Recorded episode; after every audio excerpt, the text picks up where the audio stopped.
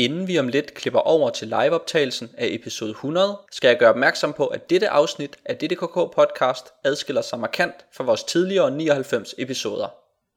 Er man ny lytter, anbefaler vi, at man prøver en af dem. Derudover skal jeg beklage episode hundredes rå lydkvalitet, og sidst skal jeg gøre opmærksom på, at vi i vores omtale af både filmen Gravity og spillet Bioshock Infinite foregriber historiernes handling og ikke mindst slutningerne. Tak for din opmærksomhed. Mine damer og herrer, velkommen til D D K K-podcast. Vi er Dan, Jack og Anders. Og i dag skal vi tale om den middelmådige rumfilm, om det elendige steampunk-skydespil Bioshock Infinite, og om den utroligt vellykkede tv-serie Twin Peaks. Men først, et kort citat.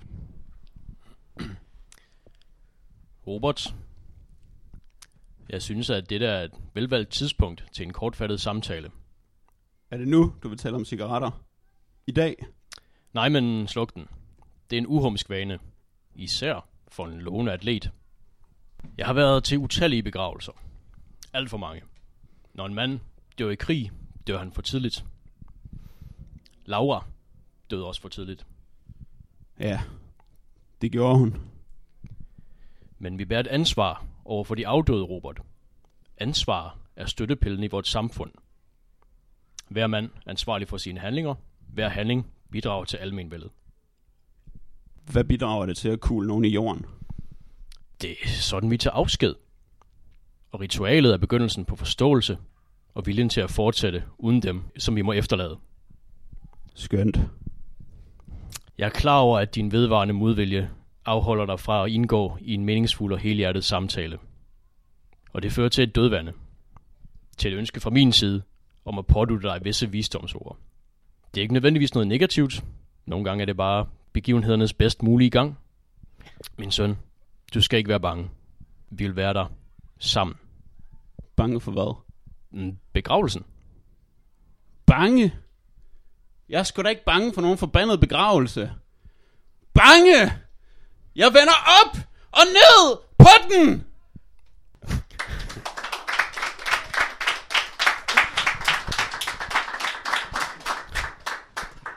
Tusind tak øh, for det fine citat, der indleder vores øh, hundrede og tyvende og sidste podcast, som jeg skal huske at sige til vores øh, lyttere. Jeg har selvfølgelig lige informeret en masse glade mennesker, der sidder foran os lige nu i den her live-optagelse af D D K K-podcast episode hundrede. Øh, men vi skal også huske, at der er jo nogen, der bare får en M P tre version af, af det, vi sidder og laver lige nu. Og det er heller ikke dårligt. Øh, det var heller ikke dårligt, det som I øh, lige udførte der, Dan og Jack. en, øh, et fint lille citat fra øh, tv-serien Twin Peaks, øh, Bobby og hans øh, meget, øh, hvad kan man sige, ja, hvilken type er hans far? Hans han, øh, yderst veltalende far, ja. Major Briggs. Man kan sige meget autoritær far og den ja. meget øh, anti-autoritære Bobby. Men det vil vi komme tilbage til øh, i sidst i, øh, til sidst i, øh, i dagens øh, episode, som jo handler om Gravity, vores øh, middelmådige drama, som vi om lidt skal tale om, og så øh, Bioshock Infinite, et øh, computerspil med et elendigt drama, og øh, så et fantastisk drama til sidst. Um, dramatisk i dag, kan man sige. Det er det. Det er det. Det hele er sat på spidsen. Um, og om lidt, Dan, så skal du øh, sådan set sætte, øh, sætte Gravity på spidsen og, øh, og fortælle os om, øh, og fortælle os om øh, hvad det er for et øh, plot, der er i det. Men inden ja. det, så vil jeg lige indlede med en, øh, en kort intro til Gravity. Gravity er et britisk-amerikansk tre D science fiction thriller fra to tusind og tretten med Sandra Bullock og George Clooney. Den har vundet syv Oscar-statuetter og indtjent knap fire milliarder kroner. Wow. Filmen er produceret af Warner Brothers og varer halvanden time og et minut, øh, og vi har alle sammen set filmen i tre D og to D. Alle dimensionerne. Ja. Vil I høre, hvad den handler om? Ja, ja, ja hvis ikke lige kan huske det. Okay. Den er... Ja. Jeg fortæller bare alt, hvad den handler om, fordi så meget handler den heller ikke om. Vi har en rum, rumgrønskolding ved navn doktor Ryan Stone, som er spillet af Sandra Bullock, og som reparerer en Hubble-satellit ude i rummet, da kontrolcentret melder, at der er en masse rumskrot på vej mod hende med tusind kilometer i timen, eller tyve tusind, eller tredive tusind, masser af tusind kilometer i timen. Øh, missionens leder bliver spillet af George Clooney, og han spiller sådan lidt sig selv i sin reklame for Aftershave, øh, og han beder Stone om at afbryde den her reparation, men hun skal lige pille lidt mere ved de her printplader, der skal skiftes ud. Øh, før de ved af det, så bliver deres rumfærge på episk vis ødelagt af flyvende rumskrot, og så er de her to de eneste overlevende.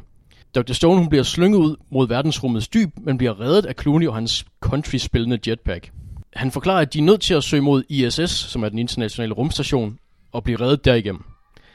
Som tidsfordriv på vej derhen, så spørger Clooney om doktor Stones familieliv, og hun fortæller, at hun har en død datter. Uh, I S S den er heldigvis lige i nærheden, men den er alligevel så langt væk, at de er nødt til at nå derhen på en meget forhutlet måde, så Clooney han har for meget fart på, når de rammer den, og så er han ved at flyve forbi. Men doktor Stone når at gribe ham, men hun hænger i sådan nogle kabler og dingler, og ingen forstår helt hvorfor, men Clooney han er ikke, han er ikke til at redde, selvom hun har grebet ham.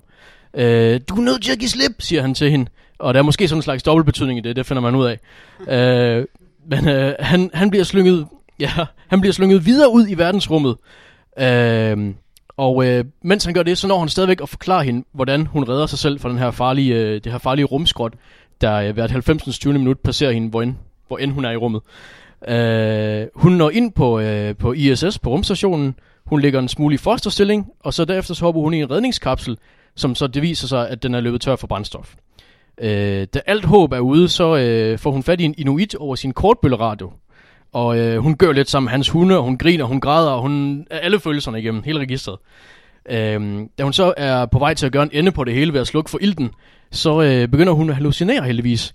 Øh, hun hallucinerer, at George Clooney vender tilbage og drikker hendes vodka, og giver hende vilden til, til at leve igen ved at overvælde hende med så mange floskler om at overvinde sorg, som en hallucination overhovedet kan klare. Sit back, enjoy the ride. Plant both your feet on the ground. Start living life! Han siger det hele. Øhm, og til sidst så bliver hun så træt af at høre på ham, at hun forestiller sig, at han går væk igen. Og øh, så bruger hun rumkapslens landingsmekanisme til at skyde sig over mod den kinesiske rumstation, hvor den næste rumkapsel venter hende. Øh, den sidste strækning derover, den, øh, den øh, tilbagelægger hun ved at ride på sådan en skumslukker. øh, og øh, med, med hvad hedder det, rumskrot lige hælende, så øh, når hun frem til den øh, kinesiske rumkapsel, navigerer den tilbage mod jorden, øh, styrer det i vandet, drukner næsten, men til sidst så kravler hun op på en strand, og der ligger hun, mærker sandet på kinden, og hun hører fuglene, der synger omkring hende, og vaklende så rejser hun sig ligesom op, og tager hun sådan nogle få forsigtige skridt ind på stranden, ind mod det her ø, ubeboede ø-paradis, hun nu befinder sig i. Og så, øh, så slutter filmen. Glemte jeg ikke at spille musikken fra to tusind og et?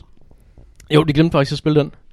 Det, det er det, sådan set det eneste, der gik galt, ja, fra filmen. Udover det er det den, ja, perfekte film. Ja.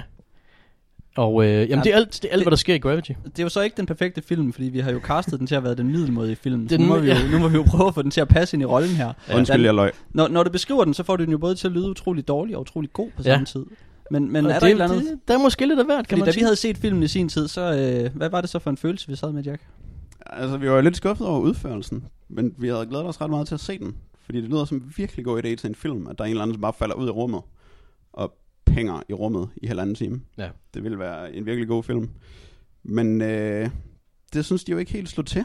Der er simpelthen for lidt floskler og ikke nok drama i bare sådan at hænge ud. Som om det ikke var slemt nok at være fanget i rummet, så skal man også have en død datter, og øh, George Clooney skal være efter en hele tiden. Og så skal man selvfølgelig bare være... Ja, det er vel uheldig, hun er, med hvor tit hun når hen til en rumkapsel. Men rumkapselen er ikke god nok, ja. Så hun skal hen til den næste rumkapsel. Og alt hvad hun finder er lidt dårligt eller sidder fast. Ligesom når Mario skal redde prinsessen, så er hun altid i et andet slot. hmm. øh, Det er lidt det samme princip med Gravity. Og så er den jo øh, spillet af Sandra Bullock, som jo øh, så jeg ikke alle vel, ja, har sådan et had-kærlighed forhold til på en eller anden måde. Kærlighed. Hun er, hun er da dygtig i, øh, i Speed, synes jeg, som den der sådan kiksede øh, kiksede dame, som... Der skal øh... du tænke på, hun var jo ikke klar over, at de optog. Nej. Det var bare hendes normale bustur. Ja, det kan godt. Ja. Øhm, nej, jeg ved ikke. Jeg tror, jeg tror, alle har en eller anden form for mening om Sandra Bullock. Eller kender hendes navn i hvert fald. Ja. Og så er der nogen, der mener, at hun ikke er så god til at spille skuespiller. Hun måske ikke kan bære en hel film, hvor der mest bare bliver filmet hende i rummet. Det er jo det. Det er måske en af de, ja, ting, som, som leder til debat, og som vi måske kan, ja, kan veje hen ad vejen. Men øh, Dan, du har kigget på nogle... Øh, nogle anmeldelser af den her film, fordi det spændende er jo, at, ja, den er den er jo, altså den har tjent næsten fire milliarder kroner. Ja. Ikke? Den kostede hundrede millioner dollars at lave, det var så, ja, omkring fem hundrede millioner, så man har altså tjent tre komma fem milliarder. En stor succes, kan man vist godt kalde den. Ja. Alle milliarderne. Og den har vundet, ja, en masse priser. Ja. Øh, det men den er middelmådig. Hvad, hvad, ja. Jamen det, hvordan det, kan altså, det være? Ja. Men en af grundene til, at vi jo synes, den er middelmådig, det er jo måske fordi, at vores oplevelse, da vi så den første gang, ikke overhovedet stemte overens med alle de her anmeldelser af den. Mm-hmm. Og øh, jeg har så gravet lidt i nogle anmeldelser, både danske og engelske, og øh, ja, jeg tror, at den, jeg vil starte med, det er fra Films med, med Z punktum d k, som har givet den seks ud af seks ting. seks ud af seks værdier. Jeg ved godt, hvad du ville sige, der ja. er virkelig øhm, Og øh, i, øh, hvad hedder det, anmelderen, som jeg ikke har navnet på, men Films, øh, de siger, det er helt befriende at se en film, der ikke betragter klichéer og konventioner som dyder, som drejer skarpt til venstre, når man tror, den drejer til højre. Så lad ingen afsløre de talløse overraskelser i Cuarons fænomenale fabel fra verdensrummet. Det passer ikke. Ja, det passer overhovedet ikke, for den, den går jo fuldstændig lineært, og ja. George Clooney er, eller undskyld, Sandra Bullocks karakter er jo fuldstændig passiv. Ja. Hun får at vide, hvad hun skal gøre. Og så gør hun det. Altså i, i hvad er det, atten nitten minutter inde i filmen, så får hun at vide, det her det skal du gøre, og så går hun i gang med at gøre det. Ja. Der er jo ikke noget af det der. Jeg og synes sker også... der det samme fire gange i træk, hvor hun bare skal videre til det næste sted, fordi det er ikke godt nok der, hvor hun ja. er. Det er ikke, øh, altså jeg ved ikke, man kan måske godt sige, at det er, man tænker, at filmen tager en ny drejning, men så tager den ikke en ny drejning, og det ja. er måske også sådan overraskende. Det er måske en slags drejning. Og går til venstre i stedet ja. for til højre. Jeg er ikke helt sikker, men det, det faldt i hvert fald, det faldt mig meget i øjnene, da jeg læste det her, fordi jeg synes, at der er masser af klichéer og, og konventioner i filmen. Altså, øh, jeg har en død datter. Ja, det er virkelig synd, men det er virkelig ikke noget nyt. Altså, alle i filmen har en død datter, altså helt ærligt. Øhm. Jeg, bare, øh, jeg, jeg kan ikke lade være med at tænke på de første fem minutter af, af filmen, hvor vi ja. ser sådan en inder, der flyver rundt og ja. opfører sig som en fjollet inder. Og så har vi George ja. Clooney, der opfører sig som en fjollet cowboy. Og så, ja. har, vi, øh, og så har vi Sandra Bullock, som det opfører det. sig som en, øh, en, en, en kikset øh, videnskabskvinde. ja. Altså, det er virkelig, altså, det er helt, man ved præcis, hvem de er fra starten af. Og de ændrer sig ikke undervejs. øh, Eller det, det, den, den type, de er, fortsætter de med at være undervejs. Mm. Jeg synes, hun har sådan en meget husmor-agtig måde at være en, sådan en videnskabsmand på, hvor hun hele tiden er sådan lidt småirriteret over ting, som ikke er vildt vigtige. Hun har sådan en rigtig sjov lyd, som hun laver rigtig tit, sådan et arr, på en eller anden måde, som hun reagerer på alle situationer, og man tænker, det er ligesom, når hendes enrede kat, den lige vælter kaffen ud over et brev, eller sådan noget. Så jeg forestiller mig, det er sådan noget, som Sarah Palin, hun siger, faktisk. Ja? Så sådan lidt... Øh, så nogle små misfornøjede lyde. Ja. Jamen, altså, det er jo den der sokkermorm, som hun jo øh, fik en Oscar for i øh, Blindside, som hun jo ja. lidt prøver at, at blande ind i en astronaut øh, videnskabskvinde. Ja. Det er jo sådan, hun virker for mig. Ja. Det hele virker meget nede på jorden, ja. selvom det er ja. ude i rummet. Wow. Ja. ja. Så brugte ja. du den. Så kan vi ikke bruge den ikke sådan. Måske spille den. Så Nå, ikke, ikke, så, ja, ikke, ikke så mange talløse overraskelser, kan man måske sige. En del. Der er tal på overraskelser. Der er tal på overraskelser, ja. Øhm, godt. Jamen, øh, hvad skal jeg mere sige? Ja. Ekstrabladet. seks ud af seks stjerner. Bang. Det er ikke bare slutningen på Gravity, der nærmest er mirakuløs. Filmen i sig selv er også et lille mirakel. Det er ganske enkelt nogle af de mest svimlende billeder fra det ydre rum, vi har set på denne side af Kubricks rumrejsen år to tusind og et. Altså, der var heller ikke noget på den anden side af Kubricks rumrejsen år to tusind og et. Det er en ting. Der var sådan en papmaché-klods, der ja, hang i måske øh, Flash Gordon. Ja, muligvis. Men, men øhm, hvad hedder det? Filmen er et lille mirakel. Hvordan med, med en mirakuløs slutning. Ja. Et mirakel med en mirakuløs slutning. Ja. Mirakel med mirakel på. Jeg vil da også sige, at de der svimlende rumbilleder, som de taler om, at det er noget af det, som er sådan ret godt ved den. Især ja. i starten, fordi der er den jo faktisk rimelig spændende og ja. øh, nervepirrende, når de flager rundt i rummet. Mest fordi det virker så utrolig irriterende at være fortabt i rummet. Ja. Fordi du siger, så langt irriterende, er det ikke underdrivet det lidt måske? Jo. Det er virkelig frygteligt. Ja. Øhm, det er jo øh, måske den bedste scene i filmen. Altså det er jo de hvad er det, ti minutter inde, hvor hun ja. så pludselig svæver forladt i, i rummet. Ja, hvor hun altså. vivler rundt om sig selv ja. og ved ikke, hvor hun er. Og ja. kan ikke sige, hvor hun er, fordi at hun kan ikke se sine instrumenter. Og der er jo ja. ikke noget at gøre, hun er bare ja. færdig. Hun er bare færdig i rummet. Ja, ja, det er rigtigt nok. Men øh, et mirakel, hvad skal der til for at bruge det udtryk? Jeg er, det, det, er, det, det, er det det, du er, du er faldt over? Ja. Her, at, øh... Jamen det er, det er jo nemlig det at kalde det et mirakel, og det ved jeg, at Rolling Stone i deres anmeldelse også gjorde. Ja. Uh, ikke Rolling Stones, jeg ved ikke om de har set den, men uh, det er altså bare at bruge ordet mirakel om en film, altså så skal den virkelig være god, ikke? Altså sådan virkelig god. Og det, det synes jeg vækker de døde god. Ja, vækker de døde god. Laver vand om til vin god. Ja, det er det. Det synes det, det ved jeg ikke helt om man kan om man kan sige Sandra Bullock og, og Gravity gør, selvom der er flotte rumbilleder. Nej. Det er rigtigt. Det er svært at gendrive øh, det, det det der bliver sagt i i anmeldelsen måske, ja. fordi at man kan måske også sige, at hvis nu instruktøren havde været død af rumkræft eller sådan noget, mens han var i gang med filmen, så ville det være mirakuløst, at det lykkedes ham at lave den alligevel. Det er der noget om, det er der noget om. Eller hvis det er en, der aldrig har set en film før. Ja. Og så ser den. Ja, hvordan fungerer det her? Altså, det er, det er, det er måske meget flot. Ja, men der holder er vel vejret, et... fordi han, man er ude i rummet nu. Ja. Der er vel et, et niveau af det, at man, man undrer sig over, hvordan kan Sandra Bullock svæve ind i det der rumskib? Hvordan, hvordan, ja. hvordan laver man lige et filmtræk, så der ikke er nogen tyngdekraft? Ja. Det virker, det virker svært. Det virker svært, og det ser fedt ud ja. øh, meget af tiden i filmen. Det er rigtigt nok. Hvis det... vi ikke kan forklare det, så er det måske, er det måske altså et moderne mirakel. Ja. Jeg kan ikke forklare det. Det er helt sikkert. Hvordan får man Sandra Bullock til at svæve? Ja, ja, ja. Ingen ved det. Udover måske, øh, hvad hedder han, Cuaron. Vil jeg, vil jeg have en, en mere? Ja, det vil jeg ja. gerne. Jeg okay. synes, øh, ja. øh, det her, det er fra Roger Ebert punktum com, øh, som jo så ikke er skrevet af Roger Ebert, fordi han er død. Men altså, der er nogen, der ved, at hans navn, det er synonym ved at anmelde film. Og, øh, og så anmelder de så film. Der er nogen, der ved, hvad han ville synes om. Ja. Han twitter man... stadig. Han twitter stadig? Ja. Fra øh, hinsides graven. Jamen, så der er i hvert fald lidt gang i hans ja. Twitter. Øh, den har fået fire ud af fire øh, e-birds, går jeg ud fra. Og øh, det er så på engelsk, men jeg oversætter det til dansk, fordi at, øh, det, det kan jeg. Ja. Det har jeg lært efterhånden. øhm, men det mest overraskende og imponerende ved Gravity er ikke dens skala, dens spænding eller dens evne til at forundres. Det er, at den inderst inde ikke er en film om astronauter eller rummet eller en bestemt katastrofe. Det er en film om, hvad der sker med psyken såvel som med kroppen efter en katastrofe. Jack, han føler noget lige nu. er, er det overraskende og imponerende for dig at høre det her? Jeg synes bare, det er irriterende, fordi det, der sker med hendes psyke, det er så jublende banalt. Det er virkelig bare alle film, hvor der ja. nogensinde har været et dødt barn. Så øh, indser de, at ah, måske skal vi blive ved med at leve, selvom vores barn er dødt. Ja. Og, og det var bare det, der sker. Og så får hun George Clooney til at komme og spille en parodi på George Clooney, ja. der forklarer hende, at kan du ikke prøve bare at leve videre? Og så tænker hun, måske skal jeg prøve bare at leve videre. Og så sker og det. Og så lever hun videre. Ja. Hun sidder lige fast i noget tang nede på bunden af den der sø til sidst, men så lever hun også videre. Ja. Det er, det er en øh, det er en myte. Hun sidder ikke fast ja. i tanget. Hun svømmer faktisk bare igennem det. Hun svømmer bare ja. igennem det. Men alle har det som om hun sidder fast i tanget. Det er fordi det hun virkelig, sidder fast virkelig, i tanget ja. hele filmen igennem. Man har bare vendet sig til det. Man har vendet sig til at der er så mange fast. så mange gruelige ting hun skal igennem. Ja. Men men ja, jeg synes også det er banalt at hun får videre at George Clooney hun bare skal lade være med at sove, sove. At hun skal bare videre med livet og så øh, så gør hun det og så virker det. Sådan. Og det er jo en det er jo en, en personkarakteristik som altså som ikke bliver øh, som ikke bliver troværdig og som ikke ja. bliver udfoldet for ja. os. Altså hun har jo hvad laver du når du har fri? Ja. Og hvad svarer hun? Og hendes, ja, det er jo at hun øh, hun kører jo bare bil. Fordi altså ikke Ej, ikke bare. Race. Nej, hun kører hun hører også radio mens hun kører bil. Ja. Og det er jo fordi at da, da den lille da hendes lille pige faldt på legepladsen og døde, så var hun i en bil da hun hørte det. Og og så kører hun bare bil nu.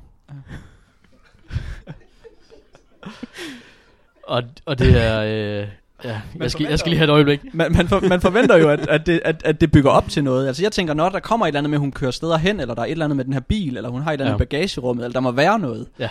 Nej, hun kører bare bil. Og det bliver altså ekstra irriterende at det virker så påklistret, fordi de ja. havde en virkelig god idé til en film. Hun kunne være i rummet. Det kunne man virkelig ja. udstille meget psykologi ja. Ja. ved at folk var fanget i rummet. Men de ved ikke, hvad de skal stille op med præmissen for deres egen film, så de er nødt til at finde på noget, som de kan håndtere. Døde børn, det kan vi. Det har vi ja. set en del film om, hvordan folk håndterer, så kan vi det er være rigtigt. Dem. Ja. Og det, og det er bare lige for at sammenligne hende med andre rumheldinder, altså Ripley fra Alien. Aliens. Mm. Øh, hun har ikke brug for nogen døde døtre. Hun kan, hun kan sagtens være en, en rumdame, øh, en rumheldinde uden døde børn. Altså i toren skal hun godt nok beskytte et barn, men stadigvæk, hun har ikke brug for en masse mærkelig bagage fra jorden af. Nej. Og hun har en meget mere spændende psykologi end Sandra Bullock. Også det. doktor Ryan Stone. Tak. doktor Ryan Stone. doktor Ryan Stone? doktor Ryan Stone? Ryan Stone? Ryan Stone? Åh. Så hun er en falsk diamant? Uh-oh. Det er en subliminal besked fra instruktøren om at filmen er ja. noget bras. Ja. Nu er vi nødt til at dræbe ham. Ja, wow. Helt vildt. Uh, vil du... Uh, vil du prøve vores tålmodighed med et, øh, et citat mere? Ja, øh, det vil jeg faktisk gerne. Okay. Øh, det sidste citat, jeg har samlet op om, øh, om Gravity, det er, en, øh, det er fra Variety punktum com, hvor de har talt med James Cameron om, jeg tror bare forskellige ting lød det til. Og så, så også tilfældigvis om Gravity, hvor han siger, jeg synes, det er den bedste rumfilm, der nogensinde er lavet. Space movie, siger han. Hvad er en rumfilm? Jamen, det er jo nok ikke en science fiction film. Nej. Fordi så havde jeg nok sagt en science fiction film. Jeg tror det også. Er det, er det, er det fuldstændig gratis for Cameron at sige rumfilm? Ja, det har det lidt som om det er. Altså der er jo nogen, der er jo sådan noget, øh, sådan noget hvor man skal ud og altså, ud og springe noget i luften i rummet, luften i rummet ja. Eller jeg ved det ikke. Sunshine måske, også en rumfilm. Rumfilm, det kunne man sige muligvis. Ja. Så jeg synes i hvert fald at det er en et, et udsagn, der ikke rigtig siger noget. Rumfilm, jeg ved ikke hvad en rumfilm er. Armageddon måske, er det en rumfilm? Ja. Måske synes James Cameron at Gravity er bedre end Armageddon. Sådan. Godt klaret, James. Men synes han så, den er bedre end Aliens? Det ved jeg ikke, altså. Jeg ved ikke, om Aliens er en rumfilm. Den foregår på en planet. Ja. Ja. Så. Det var en planetfilm. Ja, en planetfilm. Den bedste planetfilm. En planetfilm. Ja, det er, det er en genre for sig selv. Ja. Men øh, hvad er også James Camerons kvalifikationer for at udtale sig om, hvad en god film er? Øh... At han engang for længe siden lavede en eller to. Han har lavet Terminator jo. Yeah. En øh, robotfilm. Og en planetfilm. Og en planetfilm. Åh, mand. Men det er længe siden nu. Det er længe siden nu.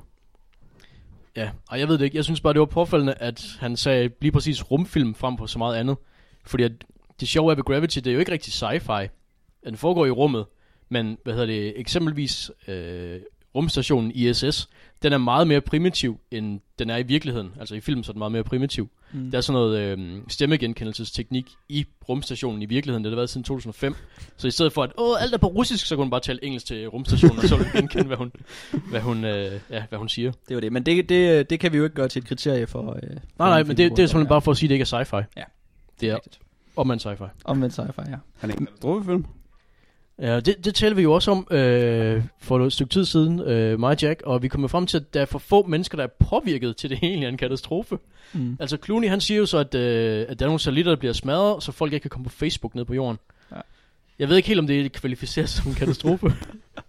Så man bare lige har set en eller anden, en eller anden mand, der er fuld på en bænk og skal tage et billede af ham, og så bare få helt mange likes, så er det måske jeg en katastrofe. Godt, jeg vil mene, man godt kan tage katastrofen, og så bare gøre den til et, altså en katastrofe for et individ. Altså ideen er, at der er noget, som ikke er, som ikke er moralsk derefter. Det er en omstændighed, ja. som, som, som opstår, og som, øh, og som er ude af deres hænder, ja. Men som de stadig kan, kan beregne og, øh, og forudse. Ja. Og det gør, at man kan lave en katastrofefilm ja. setup for dem, fordi de ved, at hver halvfems tyve minut, så kommer der noget skrald. Ja.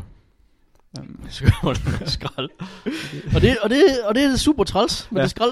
Det er det. Øh, ja. Nå, men vi skal, have, vi skal have lukket den her uh, Gravity af her, og vi skal ligesom bare have, have stemplet uh, middelmodigheden fast i panden på Gravity. Ja. Sådan forholdsvis kontant. Uh, Jack, har du et, uh, et, et uh, kriterie for, hvor middelmodig den er? Øh, der hvor ham der, deres token inder, den stakkels fyr, der øh, jodler og hopper i sin snor i starten af filmen, men hvis ansigt man aldrig ser. Da man så endelig ser hans ansigt, så har han fået noget rumskrald igennem ansigtet, så han ikke har noget ansigt mere. Men uh, heldigvis på hans rumdragt, der er altid et billede af ham og hans familie fæstnet i sådan en snor, der sådan kan svæve lige ved siden af hans hoved. Så selvom han ikke har noget ansigt, så kan man lige se, hvor lykkelig han var, før det her skete. Og det var rimelig frygteligt, det der skete. Og hvis det ikke er en middelmådig måde at prøve at købe vores sympati på, så ved jeg ikke hvad. Jeg køber den. Jeg køber den. Der er selvfølgelig mange måder at gå til det på, men uh, vi har i hvert fald gjort vores bedste um, for at... Ja... og beskrive middelmådigheden. Um, så synes jeg, vi skal gå videre til øh, noget, altså noget gedint lort. Skal vi ikke sige det sådan? um, det er et computerspil, der hedder Bioshock. Bioshock Infinite er et øh, computerskydespil fra to tusind og tretten. Det udkom til P C, O S X, Xbox tre hundrede og tres og PlayStation fire. Um, det fremgår ikke af titlen, men der er faktisk tale om treer her. Uh, for inden var der Bioshock et og Bioshock to, og nu Bioshock Infinite. Det var det næste tal i rækken. Bioshock Infinite er udviklet af to K Games, der også er kendt fra øh, Borderlands og Civilization eksempelvis, øh, og dem vi talte faktisk om begge dele i episode øh, syvoghalvtreds. Det var rimelig heldig. På øh, Spec Ops The Line, som man får gratis, hvis man køber Bioshock Infinite på øh, G O G nu. Wow, det er fedt. Yeah. Øh, Bioshock Infinite er instrueret af Ken Levine. Øh, vi har alle sammen spillet Bioshock et, nogle af os har spillet Bioshock to, og så har vi så... I den her forbindelse spillet Infinite på Dan, og jeg har spillet den på P C, og Jack har spillet den på PlayStation tre. Godt, så det var den uh, formelle intro. Jack, vil du ikke fortælle os lidt om, uh, om skal vi kalde det plottet i Bioshock? Jo. Bioshock Infinite, det handler om en pige, der hedder Anna DeWitt. Hun blev født i atten treoghalvfems, hvilket ulykkeligvis tager livet af hendes mor. Så hendes far Booker af sorgen bliver drevet til at spille, og så får han opbygget noget gæld. Gælden er til en vis Robert Lutas, der er dimensionsingeniør, og han vil gerne tage Bookers baby som betaling for den her gæld, fordi han vil gerne sende babyen til sin søster, som er dimensionsingeniør i en anden dimension. Det synes Booker er en rigtig god idé. Så han øh, går selvfølgelig med på deres aftale, men så da de skal smide hende igennem dimensionsportalen, så øh, lukker den, og så bliver hendes lillefinger hugget af, og så går øh, Booker DeWitt rundt med den i sin tegnebog, i stedet for et billede resten af sit liv. Nå, Anna kommer til en ny dimension, og der bliver hun adopteret af Booker DeWitt, som er en magtsyg despot, som har sin egen mega racistiske flyvende by, der har meldt sig ud af U S A. Han har også ændret navn til Zachary Hale Comstock, øh, så han spærrer Anna, som han ændrer navn på til Elizabeth, inde i et tårn, øh, så han kan dæmpe de dimensionskræfter, som hun selvfølgelig har, fordi hendes fingre er i en anden dimension. Så myrder han sin kone, og så prøver han at myrde dimensionsingeniørerne, og så bygger han et kæmpe fuglemonster med en indbygget humørring, som kan holde vagt over pigen. Dimensionsingeniørerne dør ikke sådan helt, øh, så de vil selvfølgelig have hævn, fordi de ikke er helt døde. Så de handler Booker DeWitt, som var den første Booker DeWitt, vi hørte over, over i Comstocks verden, som var den anden DeWitt. Øh, og der giver han sig straks til at myrde alle omkring sig. Og det er så her, spilleren kommer ind i spillet. Det gør han selvfølgelig for at befri Elizabeth, som i mellemtiden er vokset op og er blevet til en Disney-prinsesse. Det går fint, men da Anna, skråstreg Elizabeth, finder ud af, at han vil betale sin spillegæld med hende igen, slår hun ham ud og efterlader ham til nogle Zeppelin-kabroer. Øhm, så bliver hun så til fange, og så bliver hun tortureret i årevis, indtil hun bliver lige så gammel og ond som den onde Booker DeWitt. Øh, og så giver hun os til at springe Amerika i luften med sin flyvende by. Men det synes hun også er træls, så hun bruger de dimensionskræfter, som hun nu ikke har fordæmpet længere, til at hente Booker fra dengang, hvor han blev kapret af Zeppelin-kabrerne. Og så giver hun ham et postkort med instruktioner om, hvordan hun skal undgå at blive så ond, som hun er nu. Og så sender hun ham tilbage til dengang, hvor hun kun var blevet tortureret i et halvt år, så han kan redde hende og ødelægge maskinen, som holder hendes kræfter i skak. Og så går det op for Anna Skoster Elizabeth, hvad den her historie er for et kæmpe rod. Så sammen med Booker, så rejser hun tilbage i tiden og dræber Booker, så han aldrig får chancen for at lave sådan en hulens ballade. Og så var der aldrig noget af det, der skete. Jeg, jeg tror, vi alle sammen er fuldstændig med på, hvad der sker i historien. Det som vi øh, måske lige også skal nævne, det er selve spildelen af spillet. Den er todelt. øh, Den første del er et skydespil i øh, første person, hvor man ser ja, fra en første persons vinkel, og så skyder man helt vildt med nogle forskellige våben. Og man har nogle øh, specielle superkræfter, som kaster med ild eller kaster med kraver. Og øh, det kan man også dræbe folk ved. øh, Og hvis øh, fjenderne kommer for tæt på, så slår man dem med sin skøre glidebanepistol, som man også kan køre på glidebane med. Øh, den anden del af, af spillet, øh, af gameplayet, det er, at man trykker på alting, der glimter. Øh, når man har dræbt alle, så ligger deres lig og glimter, og øh, så stjæler man deres ammunition, og deres penge, og deres bønner, og deres appelsiner, og deres æbler, og deres hvad det, popcorn, og deres sodavand, kaffe, kaffe cigaretter, alting. Og det samme, det, det, altså det er bare det helbred. Hvis man er, hvis man er blevet skudt, så kan man indtage noget mad, og så er man rask igen. Bare tage sådan noget candyfloss fra jorden, og så bare smøre ind i såret. Ja, det fedt. Kunne man forestille sig, at hælde bønner i sine sår og sådan noget. Øhm, og det er, ja, det er selve gameplayet.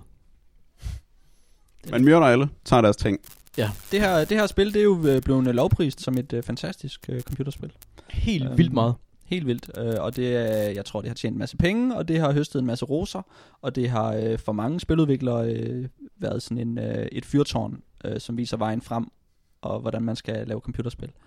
Ja. Som kan tjener penge på at lave computerspil. Hvordan man kan fortælle en fantastisk historie gennem et computerspil, som udnytter de sådan moderne og mest populære øh, teknikker i et computerspil. Ja. Det er, det er fantastisk. Det er utroligt vidunderligt. Og det er jo så det, som vi er uenige med. Ja. I. Ja, fordi det er, øh, altså, den her historie, ikke også? Den er jo ikke, det hænger jo ikke rigtig sammen. Øh, og det er ekstremt frustrerende, at alle fremstiller det som om, at det her er en utrolig god historie. Fordi for det første, så gør den fuldstændig nar af alle de spørgsmål, som man har haft i løbet af historien. Som for eksempel, hvem er det, jeg skylder penge? Hvilket man ikke rigtig får at vide, men det kan man læse på Wikipedia bagefter. øh, og sådan mere overordnet, hvad er det, der foregår? Så til sidst, så øh, får de bare dimensionskræfter, og så er det bare fordi, at det er bare dig selv, du har været efter hele tiden. Så hver gang du har stået og kigget på sådan en statue, så har du ikke tænkt, hey, det er da mig, der er på den der statue. Så du har ikke nogen anelse om, hvem skurken er. Øh, men mindre man har, fordi man spiller jo Booker DeWitt, som er sindssygt modvillig mod at forklare noget som helst om, hvad der foregår. Og hver gang han sådan er i en situation, hvor der er et eller andet, som ligesom er sådan lidt mærkeligt, så vil han bare ikke tale om det, selvom han bare kunne have forklaret en, hvad det var, der foregik. Fordi det er ham, der har givet sin datter væk for at betale sin spillegæld. Så det er jo sådan set en, en oplevelse af, at man er fanget i det her første persons øh, vy. Og øh, så er man en person, men man ved ikke, hvem man er. Og så går man som om du sådan er et hoved, der sidder inde i brystkassen på ham her manden her, og så kigger du ud, men du kan ikke rigtig styre andet end hans arme, og så alt det, han dræber. Ja. Um, og så, øh, men man ved ikke, hvad han, hvad han ved, og hvad han tænker. Det gør man ikke, og man ved bare, at han kan dræbe, og det er han god til.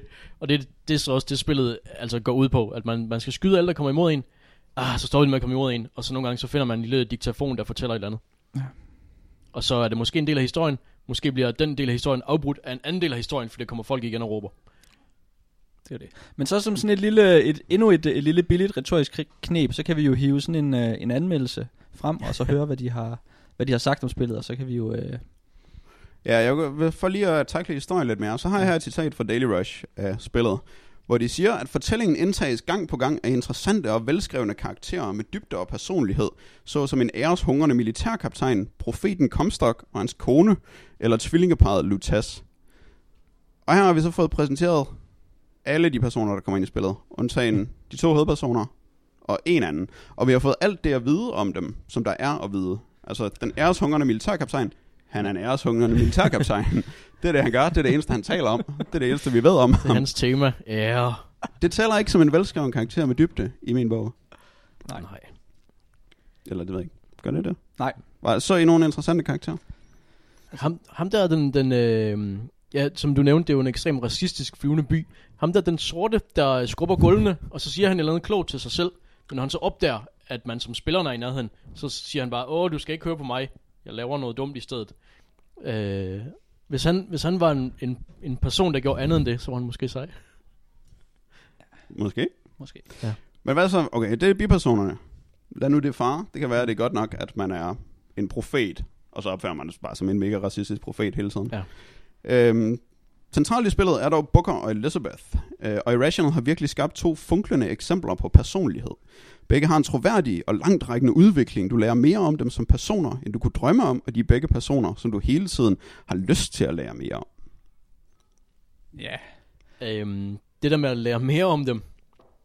Altså, jeg husker et, øh, et decideret øh, tidspunkt, hvor man griner højlydt af Booker, øh, der, mens at der er profeten, altså gamle Booker, der taler til en gennem en kæmpe stor skærm, og siger et eller andet, du skal gøre det og det. Så råber Booker tilbage, you don't know me, pal. Og det er, øh, det er virkelig øh, ikke, altså det er virkelig mærkeligt, at han råber det. Man forstår ja. ikke, hvorfor. Nej. Men det lyder øh, ja, men det sjove det er jo så, jo, han kender ham jo, for det er jo ham. Ja. Så hvis man spiller det igen, så er det måske fantastisk. Men, øh, men og ja. citatet start, eller spillet starter med et citat fra Booker, hvor han siger, at øh, hent pigen, så sletter vi din gæld. Jeg har ikke helt styr på detaljerne lige nu, men det er lige meget, fordi detaljerne ville ikke ændre noget. Jo, detaljerne ville ændre noget, og så ville du vide, at det var din datter, og at det var dig, der var skurken i spillet, og hvad der foregik. Men det ja. lader han bare lidt, som om han ikke kan huske. Det, det, det lader han, som om han ikke kan huske, og derfor så får spilleren heller ikke til noget at vide om det. Og så, så ved man ikke helt, hvad, hvad det er, man er drevet af mm. i spillet. Men hvis, man nu, hvis vi nu tager et par skridt tilbage i den her historie, og så bare ser på starten, og så ikke øh, altså dropper det her... Øh, det er jo alligevel, når man er... hvad det femten tyve timer inde i spillet, at man finder ud af, at der er sådan et tidsrejse øh, hulumhej, som, ja, som gør, at, at vi alle sammen er den samme og hinanden, og så videre, og så videre.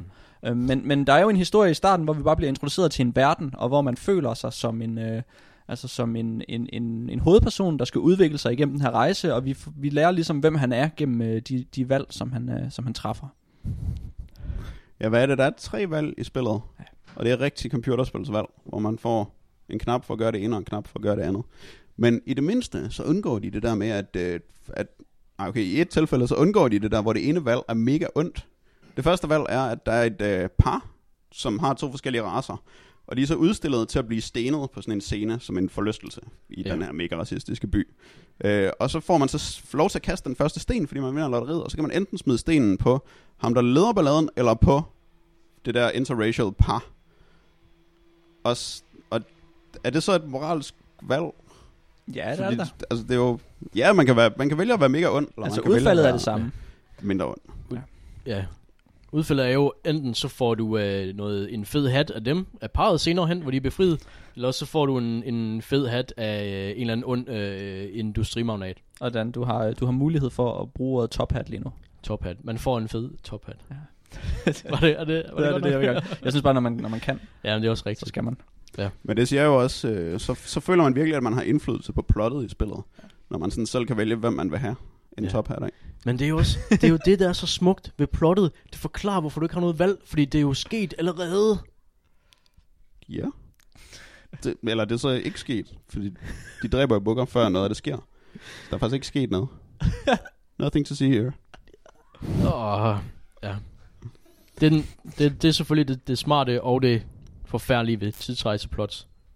Der er ikke sket noget, alting er sket hele tiden. Lige meget hvad vi gør, så har vi ikke gjort det. Men uh, Infinite er lige så overdådigt som det er intelligent, lige så svært som det er tilgængeligt. Det vil være mange ting for mange mennesker, og det vil blive diskuteret, dissekeret og forgudet i mange år fremover. Så hvornår får computerspil deres Citizen Kane øjeblik? Glem det. Hvornår får noget andet sit Bioshock Infinite øjeblik? ti ud af ti Og det er fra øh, Års Gamers. Jeg tænker de måske er fra så, Australien ja. Eller Østrig. Altså hvis jeg, hvis jeg opfatter det der korrekt, Så, så uh, Bioshock Infinite, det er en, en, en mere udødelig fortælling end Citizen Kane. Eller hvordan man skal. Altså det, det er vel mere menneskeligt relevant ja. Jeg går ud fra at når man sammenligner det sådan på tværs af kunstarter, så det er hvad der ja. er den største kunst. Man lærer os mest om ja. hvordan det er at være mennesker. Ja. Hvad har du lært om at være menneske af Bioshock Infinite, Don?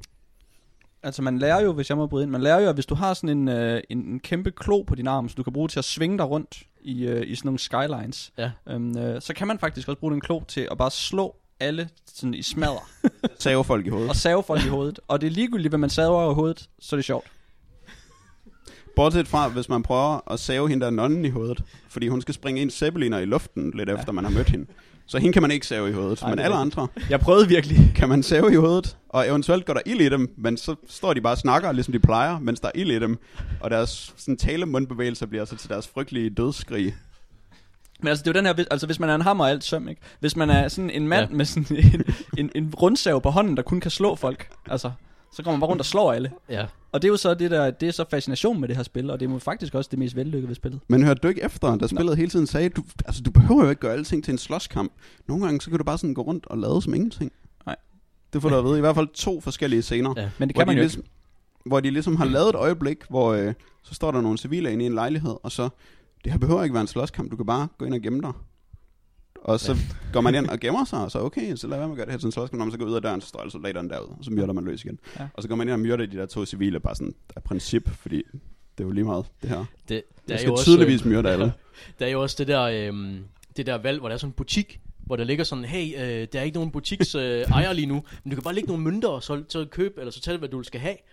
Øh, når man lige har dræbt sådan sytten mennesker på bestialsk vis, så er det sådan virkelig ikke noget valg, om man vil lægge nogle mønter eller ej. Det var sådan, det, det er fuldstændig lige meget, om man, om man lige betaler tre øh, sølvmønter for, for et æble, når man altså, ja, står, altså, jeg, jeg går ud for, at man er badet i blod hele tiden, fordi man, man er en forfærdelig, forfærdelig mand. Blodigste top hat. Og så ja. tilbage til, til Citizen Kane. Ja. Derfra, ikke? Hvad ville Citizen Kane have gjort, hvis han kom ind i den der butik, ja. der var on the honor system, efter at have myrdet sytten mennesker ved at save dem i hovedet?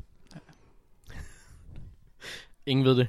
Nej. Hvornår får vi det øjeblik? Det, det, det kan vi ikke. Det, ingen kan sige det. Øhm, Lyddagbøgerne, som man finder, vil jeg godt lige nævne et øjeblik. De var jo allerede lidt en ting, vi diskuterede i... Øh, hvad for et afsnit var det? Det har vel været i forbindelse med System Shock. Ja. Afsnit tredive, tror jeg. Ja. Fordi at Ken Levine, som instruerede Bioshock, han har jo også været, været manden bag System Shock to fra nitten nioghalvfems.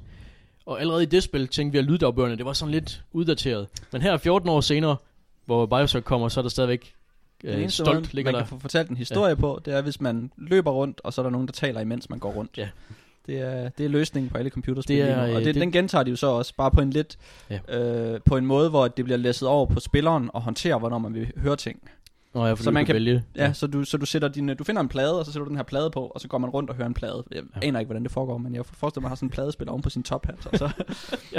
og, og så fungerer det fremragende. Men så møder ja. man en eller anden, der taler til dig, og så, så har man en dialog, ja. mens at der er en pladespiller, der kører oven på hovedet af dig, og du er sådan sølet ja. i dit blod. Og, og, altså. og, og hvis det er Jack, der spiller, så prøver man at dræbe ham, der taler til en. Altså.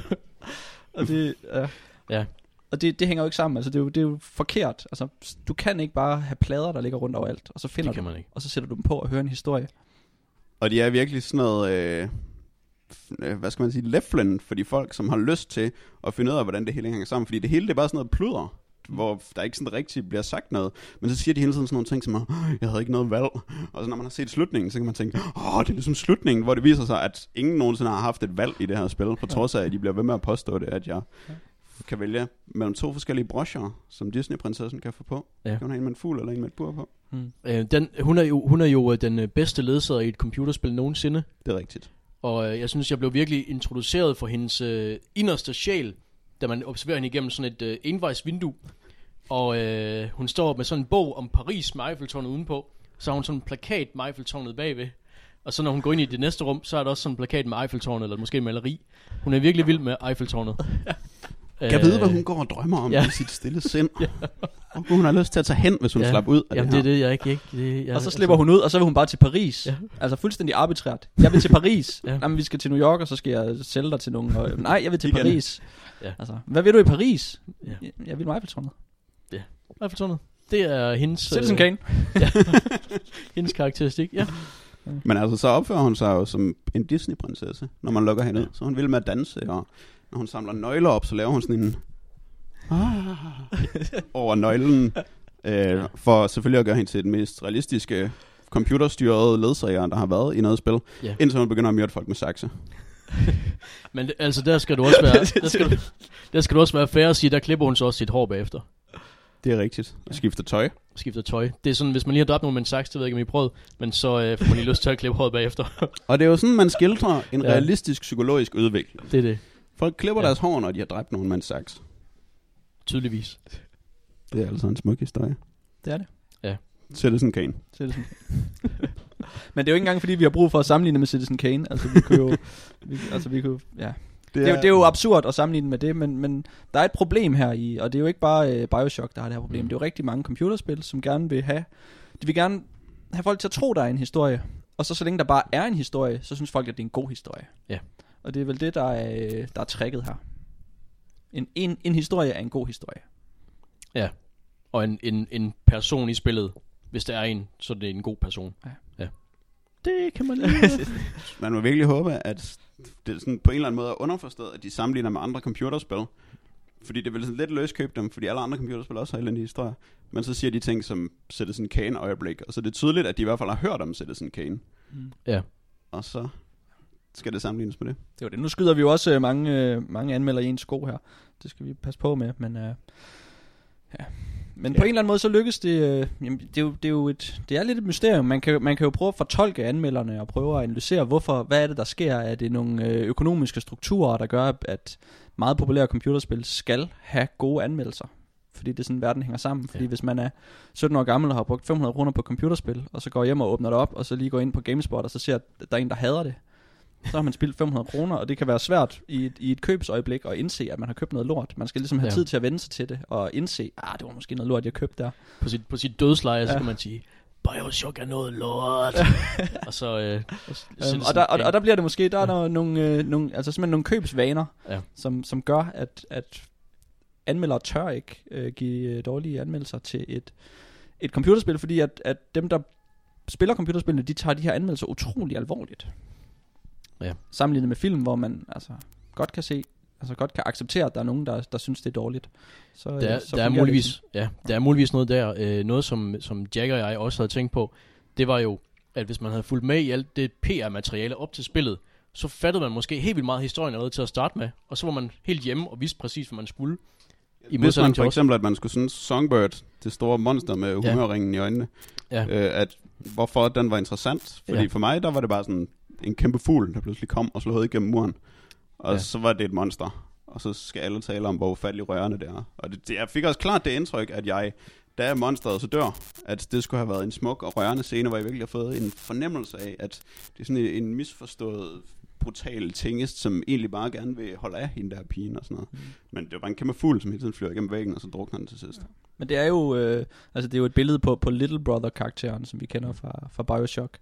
Øh, et og to, som jo passer på små piger, og på samme måde så er det en stor fugl, der passer på en lille pige. Jeg var Fordi... bare sur over, at det var et skydespil, og der var en kæmpe fugl, der ville angribe mig, og jeg ikke fik lov til at slås med den. Det synes jeg, der var en skam. Ja, det var træls. Jeg ville også gerne have sadet den lidt i hovedet. Nå, men øh, skal vi ikke sige, at øh, vi har talt om øh, Bioshock? Øh, der er ikke en, en let overgang fra at save i hovedet øh, til Twin Peaks. Jo, vent, der er noget med savklinger. Det kommer jeg til. Øhm, øh, men øh, inden at jeg begynder at beskrive, hvad der sker... Sådan beskrive, eller sådan lidt poetisk snak omkring Twin Peaks, så skal Dan lige fortælle os, hvad er det der har Twin Peaks du, egentlig? Har du lavet et digt? Måske. Jeg glæder mig. Lad, os, lad mig skynde mig og fortælle, hvad Twin Peaks er for noget.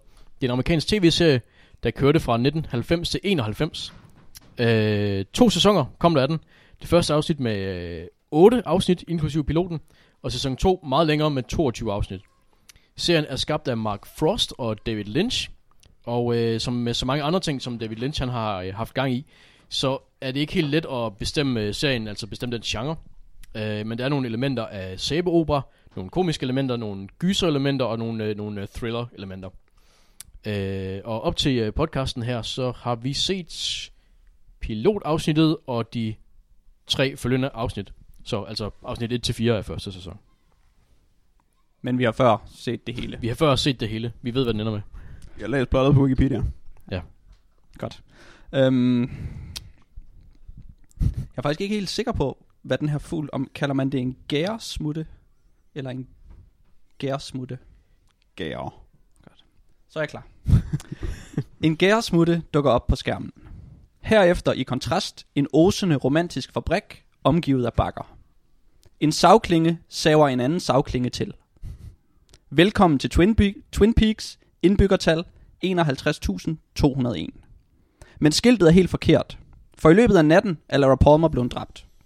Og det er et meget stort problem. Ikke at skiltet er forkert, for i Twin Peaks går man ikke så meget op i detaljer. I Twin Peaks er man faktisk ret amatøragtig. Eksempelvis når man hænger en kronhjort, et kronhjortetrofæ op på en væg, eller når man skal forsøge at brygge en kande kaffe, uden at fylde kæden med fisk. Laura Palmers død er et kæmpe problem. For hvem skal nu bringe mad ud til de gamle, eller læse højt for de ensomme og retarderede? Og når afsavnet og sorgen for alvor tager fat i Twin Peaks, så går det helt galt. Der opstår slåskamp på landevejskroen, de norske investorer udvandrer, og Fred Truax mister sit arbejde på savmælden, på trods af at han slet ikke har gjort noget. Det går helt galt. Og jeg har ikke engang nævnt, hvordan sorgen rammer Lauras nærmeste. Hendes forældre, Leland og Sarah, kan ikke ham og søm i en lort uden at sluge begge dele. Som, som Dan beskrev det smukt forleden.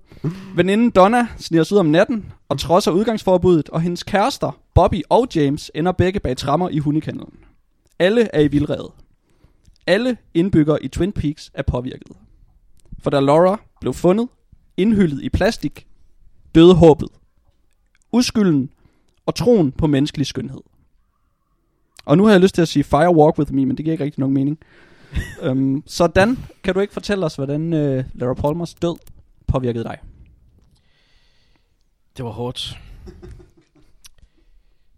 Der hvor man øh, hvor man lige ser hende går i plastikket. Hun er stadig ikke meget pæn, indhyllet i plastik, men øh, hun er tydeligvis død. Hun ligger på sådan en strand og trækker ikke vejret. Det, ja. Øh, Jeg synes, at, øh, at det er virkelig, virkelig fedt, hvordan de gør det i, øh, i øh, første episode. Hvordan man virkelig mærker den her sorg. Både fra folk, der ikke nødvendigvis kender hende, men ved, hvem hun er. Og som bliver befippet ved hendes død. Altså, hov, der er, der er et lig, og vi har hørt om hende her. Og så selvfølgelig hendes forældre, hvor, hvor det er... Øh, altså, jeg synes, det er helt vildt fedt, når øh, Leland som advokat, han bliver, øh, han bliver ringet op af sin kone og spørger, har du set Laura i dag? Øh, nej, jeg havde ikke set hende. Og så tæller de sådan om, at hun ikke er der, og konen er sådan oprevet.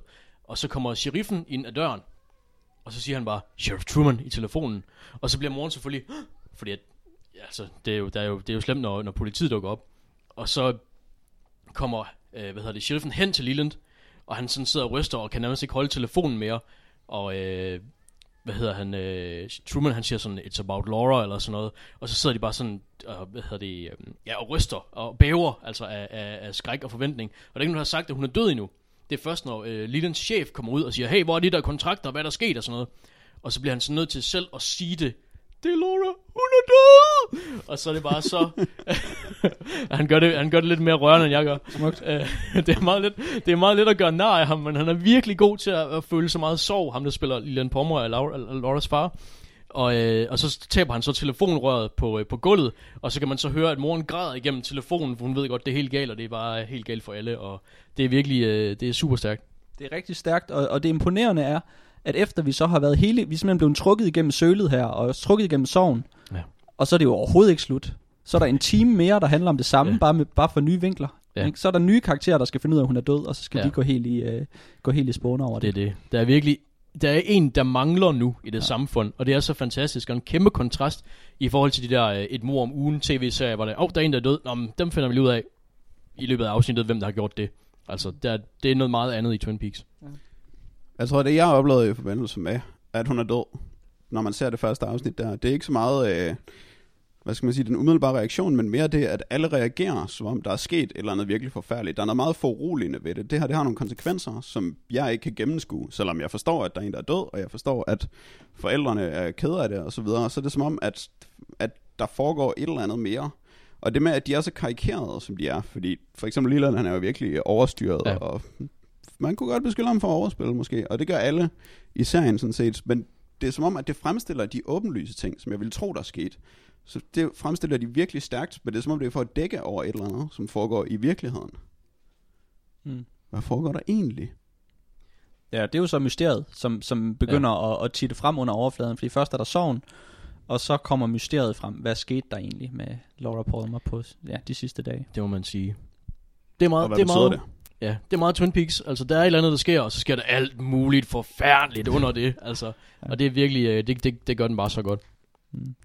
Men det er også effektivt konstrueret, at vi starter det første afsnit med en morgåde. Og det første pilotafsnittet, som er dobbeltafsnit, så det var halvanden times tid, ja. øhm, at der går de virkelig i gang med at opklare et mord, og de finder ud af virkelig meget, og finder hendes dagbog, og finder alle dem, hun kender, og nogle ledetråde til, hvad der kunne være foregået, og hvad der er sket i de sidste dage for Laura Palmer. Øh, så man følger ligesom med i den der krimigåde, og så efter den halvanden time, så har man lært alle de der mennesker at kende, så når de næste afsnit, så hvor krimigåden nærmest fuldstændig går i stå i de afsnit, så er man allerede så investeret i alle de der mennesker, som jo i modsætning til Bioshock Infinite personer rent faktisk øh, har noget under overfladen, altså der mm. foregår noget mere, end man er klar over. Øh, man kan godt se, at det ægteskab Big Ed, han har med, er det Nadia, han har? Nadine. Nadine. Med klap for øjet. Med klap for øjet. At øh, det er sådan et rimelig dysfunktionelt ægteskab, og man forstår godt, at han selvfølgelig har en affære med hende, der har dineren, fordi alle i Twin Peaks har en affære. Men der er bare også ansøgningen af, at der er en grund til, at de blev gift med hinanden. Altså, der er et andet forhold, som mm. vi ikke kan se lige nu. Og det bliver man så nysgerrig efter. Man bliver interesseret i, hvad der egentlig foregår i de her personer. Og, og det er jo en kompliceret romance. Det er jo en kompliceret trekantsdrama. Altså, det, det taler op til serien, fordi at Big Ed, han, han hviler sådan set i situationen. Det er ikke fordi, at det er et stort drama, som bliver sat på spidsen, og vi skal være bange for, at, øh, at der er et eller andet, der eksploderer i hænderne på ham, og det hele falder til jorden. Øhm, altså, han, han jonglerer sådan set.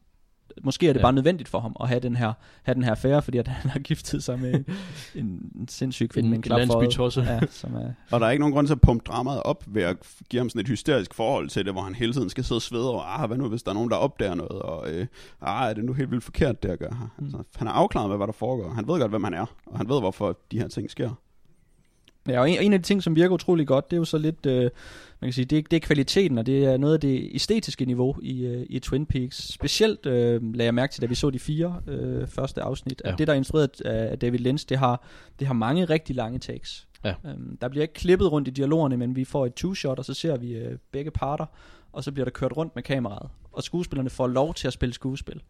Og de spiller sindssygt kajtet, og de overspiller, og det er mærkeligt og sært.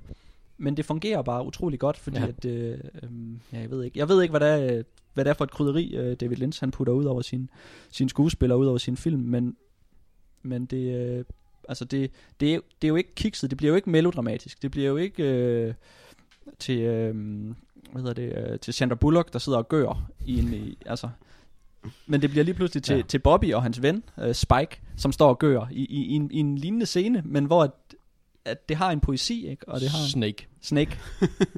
Han hedder Snake. Ja. Jamen, som står og gør i en, i, en, i en meget lignende scene inde i et fængsel. Ja. Og, øh, ja, hvor og det virker, virker sært, og det virker utrygt. Og ja, det virker, det virker øh, ekstremt ubehageligt. Ja. Ja, det er rigtigt nok. Ja. Altså, jeg tror jo, det er fordi, at de virker, som om der er en grund til det. Altså, der er en sammenhæng imellem tingene, selvom vi overhovedet ikke kan se den. Hvor det virker fuldstændig mærkeligt, det de gør. Ja. Men samtidig så er der sådan en sikkerhed i det, at man føler, at der er en, en forklaring på, hvad de gør. Man mm. føler sig i trygge hænder. så at sige, ja. Utrygge. Utrygge hænder, ja. Utrygge hænder. Det er rigtigt nok.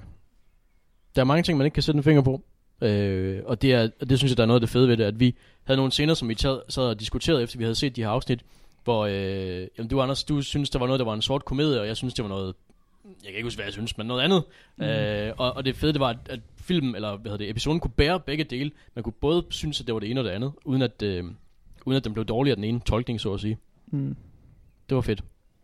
Og så er der jo alle de her sære ting, som, øh, som, som sker i løbet af Twin Peaks, som jo har et, et humoristisk, øh, ja. det ved jeg ikke, altså humoristisk eller sort komedie, eller, eller bare sært, øh, man kan sige, indflydelse på, på historien. Altså at der pludselig bare ligger en kronhjort på et bord, og så holder man et møde, mens der er en kronhjort på et bord, og man ved ikke, hvad der er sket, eller at der pludselig er en fisk i en kaffekande, ja. Og der er ikke nogen forklaring af det, men det viser også bare den, øh, altså den, den fantasi, fuldhed, eller hvad kan man sige, den, den fantasi, der ligger bag det, og den, øh, den legende måde, man fortæller på. Jamen hvad nu, hvis der er en fisk i kaffemaskinen? Jamen det kan vi lige bringe ind i den her scene. Ja.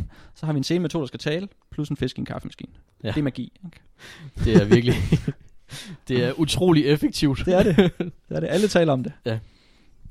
Um, så det er jo, det er vores eksempel på det gode drama. Ja, det synes vi, det er rigtig godt. Det er rigtig godt, ja. Men mest fordi det er et eksempel på personer, som øh, hænger sammen ja. Og opfører ja. Sig som mennesker gør, fordi mennesker er mere, end man ser i løbet af den halvanden time, de flyver rundt ud i rummet. Mm. Så der er bare mere til det, og det påvirker alt mm. det, de gør, men på subtile måder, som man ikke kan gennemskue.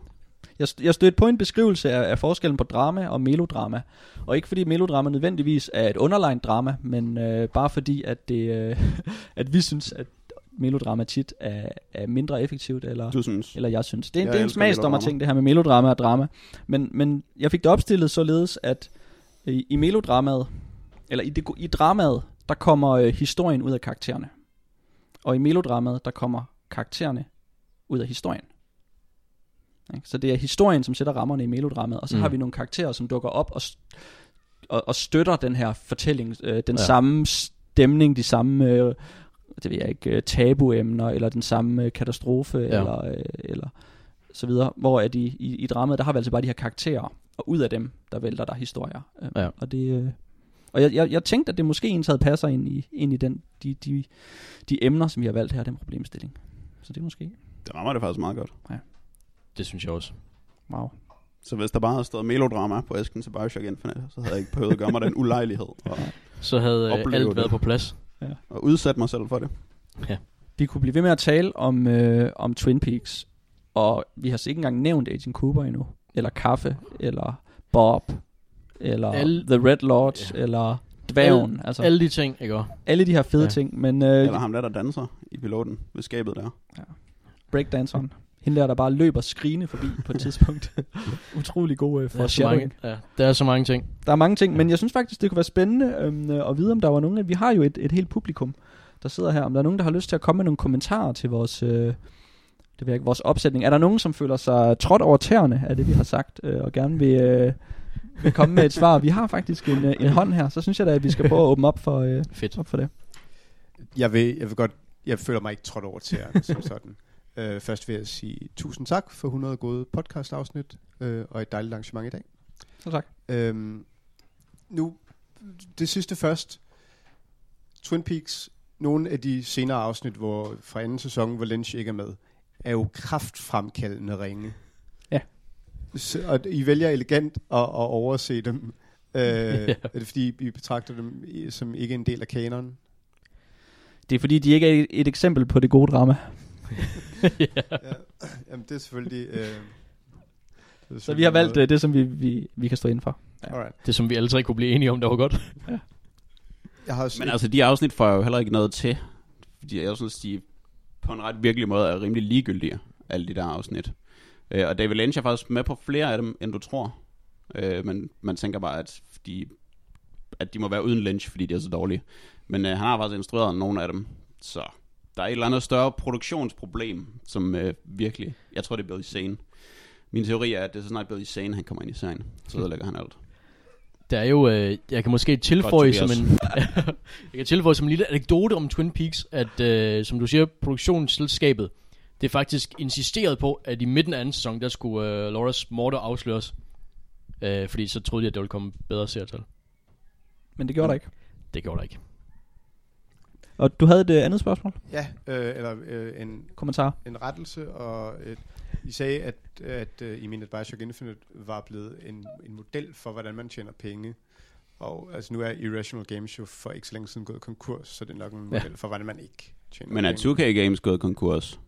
Det er jo distributøren, der får alle pengene. Det er jo et bundråden. Det, det er jo samme distributør, som har, lavet, som har øh, Grand Theft Auto. Hvad hedder de? Så det er en model for, hvordan man ikke skriver kontrakt. øhm. Det tror jeg da er rigtigt, til gengæld. Og så, så var det det der med, at nu det er overhovedet ikke, fordi jeg vil forsvare Bioshock Infinite, øhm, men der var det der med, med Bring Us The Girl, øh, og den der sætning, som bliver gentaget mange gange. Og jeg synes, det, synes, synes I, det var fjollet, at, at, man, at spilfiguren vidste, hvad det betød, men man som spiller ikke fik at vide, hvad det betød? Eller h- h- hvordan kan I prøve at forklare det lidt? Fordi jeg tror, jeg fortolkede det anderledes, da jeg spillede det. Altså, jeg synes, det var fjollet, fordi at der var så vidtrækkende konsekvenser i den sætning. For eksempel hele baggrundshistorien med, at han havde allerede givet hende væk en gang for at slette en gæld, så han var i gang med at gøre det igen. Det virker sådan forholdsvis relevant for, hvad der foregår, for at jeg kan sætte mig i hans sko. Men det vidste jeg selvfølgelig ikke, da jeg begyndte at spille spillet, og der synes jeg faktisk, at altså, der synes jeg, det var ret spændende, hvad det var for en gæld, han skulle af med. Det var sådan måske det, der var tættest på at være interessant for mig. Jeg tolkede nemlig overhovedet ikke som, at, at det var en opgave, han havde. Jeg tolkede det som, at det var et traumatisk minde, der var dukket op, og han bildte sig selv ind, at han havde den her opgave, men som ikke, som ikke eksisterede i den tidslinje på det tidspunkt. Øhm, så man, man forfølger, man forfølger et, en, en mareridtsfantasi frem for en rent faktisk opgave. Hvad fik dig til at tro det? Det var det eneste, der gav mening. Så, så tager vi den i stedet for. men, men jeg tror over, overordnet er kritikken jo bare, at, at vi kommer i de her, de her meget lunkne sko, øhm, når vi spiller det her spil, fordi at vi, vi er en karakter, som ved, vi spiller en, en person, som ved alt, men som fra vores perspektiv, så øh, det plot, som vi gennemgår, der ved vi ingenting. Så vi spiller en karakter med en mere viden omkring alt, hvad der foregår, øh, og det, det er bare ikke fedt at være ham, og så bestemme, hvad han skal gøre, men ikke vide, hvad han ved. En dårlig måde at fortælle øh, og opleve hans historie på. Og på den måde er førstepersonsvinklen faktisk interessant, hvad den i de fleste spil ikke er, fordi at det giver os et virkelig mærkeligt forhold til hovedpersonen, øh, at vi ikke kan se ham og se, hvordan han agerer i situationer. Altså det ville være noget helt andet, hvis jeg så ham udefra og skulle forholde mig til, at han gør nogle ting, som jeg ikke ved, hvad er. Men i det her, der er jeg ligesom inde i ham, og jeg har sådan adgang til alt ved ham, bortset fra, at han hele tiden lyver for mig. Og jeg har ikke nogen mulighed for at vurdere, om han lyver, fordi jeg kan ikke se, hvordan han opfører sig, eller hvad han gør, eller... Men er, er det ikke en pointe, at han ikke selv ved, hvad han gør? At der er det her traume, som nu er sprunget op, måske for en led i de der tidsrejsende tosser, hvad, er dit søskende eller ægtepar? Eller begge dele, faktisk? Det er den samme person fra to forskellige dimensioner. Ja. øhm, Bam. Ganske enkelt. Men er... Øh, at, altså, så jeg, jeg, føler, jeg føler mig ikke narret, eller jeg, jeg føler ikke, at det er irriterende, at, at spilfiguren ved noget, som jeg ikke ved, fordi at at det er mit helt klare indtryk, at spilfiguren ikke selv er klar over det, at han, han... Men det er heller ikke så meget et spørgsmål om at, at føle sig narret, som bare, at det er en dårlig historie. Altså det er en dårlig måde at opleve den her historie på, gennem en person, som man, som man kan styre, men ikke ved, hvad, altså man ved ikke, hvad han ved. Det er ikke... Øh... Det tiltalte også ikke, kan man sige. Ja. Godt, er der... Øh, hvis der ikke er der lige et, et spørgsmål, så må vi prøve at få øh, afviklet forholdsvis hurtigt, og så øh, glæder vi til at høre, hvad Tobias har at sige. Okay, så, så en af jeg... vores øh, faste lytterbads øh, skribenter her. Jamen, så, så, så det her, det er så mit sidste bud på en form for lytterpost. Øh, og det, jeg vil forsøge at snakke lidt om, om at save folk i hovedet, fordi jeg synes, det er en ret væsentlig del af jeres kritik af Bioshock. Det var, at man, man rigtig fangede historien, fordi man savede folk mere i hovedet. Og jeg tænker, når I fremstiller det som det rigtig elendige drama, jeg har ikke spillet det, jeg synes, det virker interessant, og så Twin Peaks som det gode drama, så, så spekulerer jeg lidt om, det kan være noget i præsentationsformen også, om I mener, at Twin Peaks vil... Jeg ved ikke, om jeg spørger, om I mener, at Twin Peaks ville kunne bære, at der var en, der løb rundt og savede folk i hovedet, eller at man op, oplevede det som, at man også havde en motorsavshånd, og så stadigvæk kunne have en god Twin Peaks-historie, eller om Bioshock Infinite bare er altså grundlæggende, naturlovsagtigt dårligere end Twin Peaks, eller om det også har noget med, med formen at gøre. Jamen, jeg, jeg vil gerne påpege, at øh, for mig, en af de ting, jeg synes ved Bioshock Infinite, der var dårligt, det var, at jeg synes ikke, formen kunne bære historien. Øh, fordi hele tiden er man en mand, der med et øjebliks varsel kan save folk i hovedet. Og, og har, jeg går ud fra, at man bare har en pistol i den anden hånd hele tiden. Øh, eller en rifle, eller hvad man nu har samlet op. Øh, og i den tredje hånd, der kan man så sende ild ud på folk. Øhm, og man har, man har egentlig rimelig mange hænder.